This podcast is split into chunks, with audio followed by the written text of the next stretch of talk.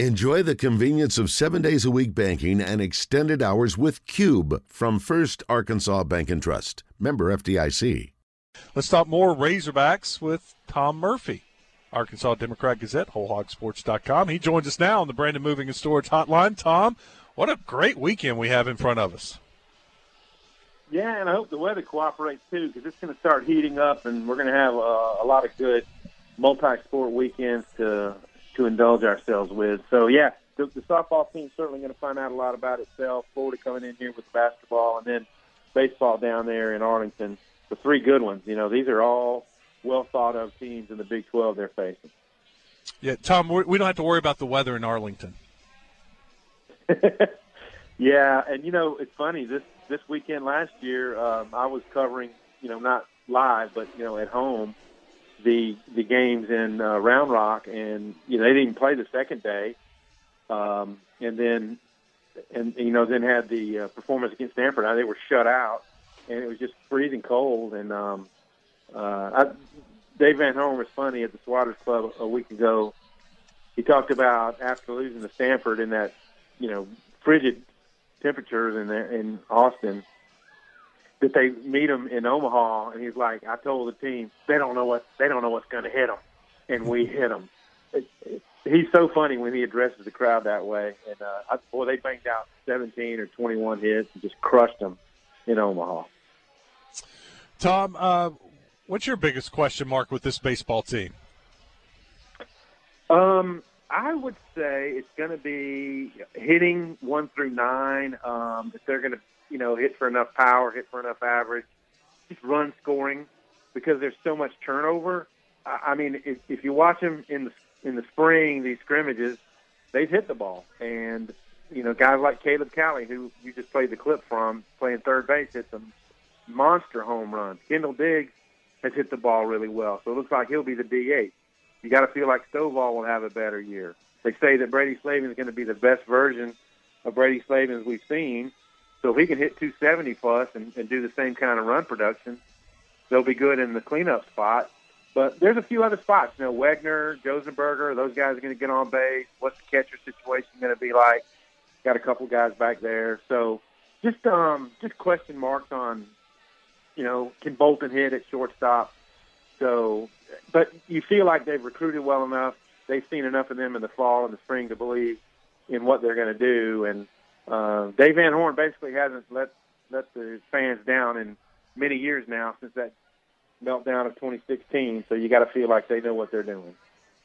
And the feeling is the pitching staff's going to be the strength of the team. Well, they said um, Dave Van Horn said this is probably the best pitching depth they've had, but it's going to be tested because when you lose Jaxon Wiggins from the jump, I mean, Will McIntyre was not in the rotation all year last year. When he got in it, he performed well. I mean, that win at Auburn was a pivotal win. They won the series with that game, and he pitched so well in Game Three. Um, but he hasn't been in the rotation all year. So how, how will he last on a week-to-week basis? Uh, Hunter Hollan is a guy who came from junior college. Um, can he survive the entire season in the rotation? And what do you do if one of those guys comes out? I mean, it looks like Kirby Adcock, the Ole Miss transfer, kid Texarkana, might be the one you plug in. Um, Hagen Smith even though he got off to a decent start, he kind of plateaued. Uh, I think his arm got tired late in the year. They rested him, and he came back strong in the postseason. So, um, and I, I think they're they're going to have plenty of options. Um, it's just a matter of how these guys get deployed. Who emerges as the closer? Will, will Tygart be the closer? Will Will this uh, guy Gage Wood? Will he be the closer? So, some questions. They have options, though, you know, and that's the that's that's a good thing for Dave Van Horn. Uh, you kind of answered my next question. Who who would be the candidates to be the weekday starters? Yeah, I mean Adcock, I think might be in line. And Austin Ledbetter is a you know a local kid or from the state who um, might be able to to be uh, your your midweek or your your long guy in relief on weekends. Um, they have visions or ideas of what they're going to do because you know they come back and play Grambling on Tuesday. So um, if if Ledbetter's your guy, then you you might see only a brief outing from him early in the weekend. So uh, I don't know. Matt Hobbs and Dave Van Horn really like the options they've got, and as usual, we'll see things sort themselves out. You got guys like Koty Frank, and and there's a bunch of other guys. Um, you know, Koty Frank pitched here when he was with Nebraska a couple years ago. He'll have a role. So, yep, we're going to see a lot of different arms from this team, I believe. Yeah, I was just looking, Tom, and it appears there's only two occasions this season where they've got two midweek games. You know, uh, that seems a little different. It seems to me that there were more uh, Tuesday, Wednesday games in the midweek, and this year there are only two different times where they have a yeah. where they'll need have a need for basically five starters. Yeah, and it's funny. Um, I, I want to say I don't know if they're trending in a certain direction there, but you, you know you only get is it fifty six games or whatever, so um, I, you would think that the number of midweeks would kind of remain constant, but um, you know we've seen that in recent years, you know, there's either been rainouts or the other team wants to get back, and so they've missed some of those second games. Um, and when Arkansas's pitching has been a little bit thin, um, we've seen them run into some trouble with a second midweek game. So maybe that's influenced Dave Van Horn. But you know, that's certainly a worthy question to ask him. What are his thoughts about playing two every week? Because it does seem to me that there used to be a lot more Tuesday, Wednesdays. Yeah. Tom Murphy with us on the Brennan Moving and Storage Hotline. Tom, let's uh, turn the page to uh, basketball. Uh, I'm not calling it a must win against Florida and Georgia. Um, you, you got to win one of the two, but then you would have to get a road win against Tennessee or Alabama. So I'm not, that's why I say it's not a must win. And the season's not over if they lose one of these two. But man, they they really need to win both of these home games. Well, just for their their confidence going down the stretch because, yeah, like you mentioned, those Tennessee just got through beating Bama, and so both of those road games are going to be very difficult. We know how good those teams are, and if you don't win both of these, then your your margin for error um, starts getting a lot thinner. And even though their net ranking is still really good, and it's not going to be hurt that bad, even if you lose at Bama and Tennessee, um, it's just that your conference record could suffer below 500, and I don't think you want to be there. I don't want. I don't think you want to be the seventh team out of the SEC, even though the projections right now seem to indicate there's going going to be seven. Um, I mean, they are clearly, in my view, behind um, Bama, Tennessee, Auburn, and, and Texas A&M, and um, and I think Missouri. Um, that's why losing that road game at Missouri when they had a ten point lead was was tough, and so they've got to put their finger on why they don't execute well. Is it related to minutes? Is it related to, to movement and, and getting the ball passed around faster? Because that's been a, a constant problem, and you could sense Eric Musselman's frustration in the post game the other night. Tom, what were your thoughts? Uh, Nick Smith Jr. playing a little over three and a half minutes. Um, well, and it was all first half. He had a couple of turnovers in that span. And it just seems to me that Eric Musselman and the staff feel like um, he's not back, quote, you know, in the flow.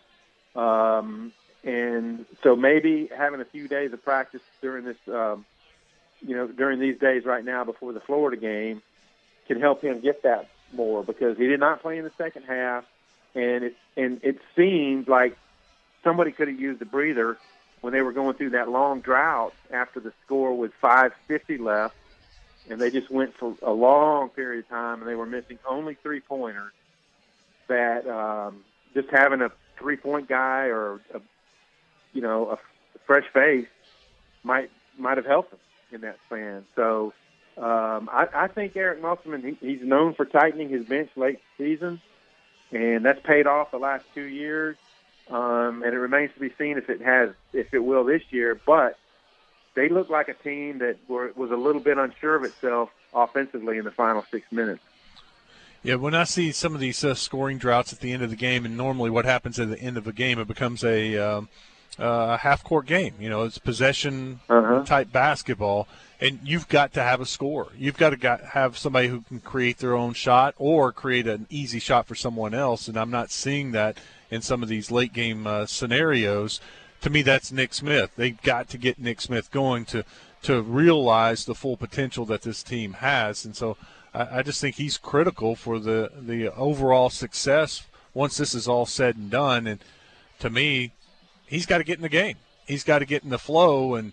Uh, they chose not to sacrifice a potential win to get him minutes.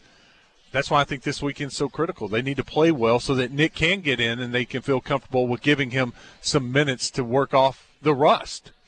And uh, yeah, whole, to me, that wholeheartedly agree. It, has got to happen yeah. in the game, I believe, Tom.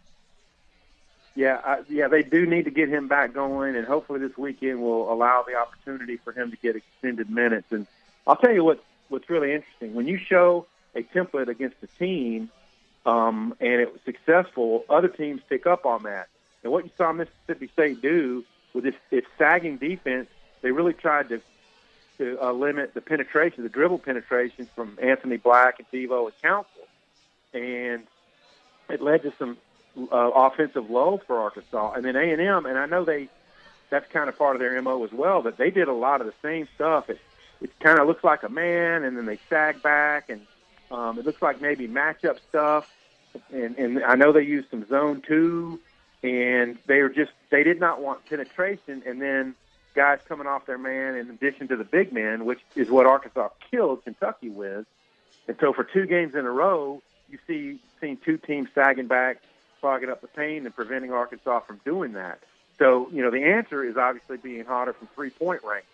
So maybe Nick Smith, maybe Pinion gets another turn off the bench uh, because of his three point potential. So they've got a lot of answers. And look, their net ranking right now is keeping them afloat. But but at some point you got to put some wins with that. If they were to beat either Alabama or Tennessee, I think that would cinch them for the tournament. But it's got to start with winning these two home games. Uh, Tom, real quick, Arkansas women's basketball, they lost a, uh, a tough one last night against Tennessee, and I know Tennessee's really good, but has, has this been a little bit of a disappointing season? I thought maybe they were third, fourth best team in the SEC, and they're well down in the pecking order. Man, it started so well, and yeah, I mean they've had that run where, you know, they had a chance to beat LSU on the road, and that would have been a huge win. Mm. But then they turn around and, and lose the Bama game at home, and then they lose the Ole Miss, in a game that they led big. Um, and yeah, it's been a, little bit disappointing. It's been frustrating that Tennessee got out to such a big lead and Arkansas really didn't make a game of it. And so they are they are truly, I think, right there on the bubble, on the brink. Even though they also have a decent net ranking, but um, they got to start putting some wins together. I mean, losing to Vandy also was a was a hurt, big hurt to them as well. Yeah, that that's the one that sticks out to me. It's kind of like LSU for men. Vandy only has two wins, and they it, it, it took a uh, miraculous shot to beat them at home, and then they lost on the road to Vanderbilt. It's maybe it's just a bad matchup yeah. for Arkansas. Yeah, just head scratching as to how that happened. And the, the Ole Miss win when you were up so big, and yeah, yeah, they've they've had a few that just that really sting. Tom, thanks. Enjoy the weekend, and uh, we'll talk to you next week. Will do. Thanks, Wes. See y'all. All right. It's Tom Murphy joining us on the Brandon Moving and Storage Hotline.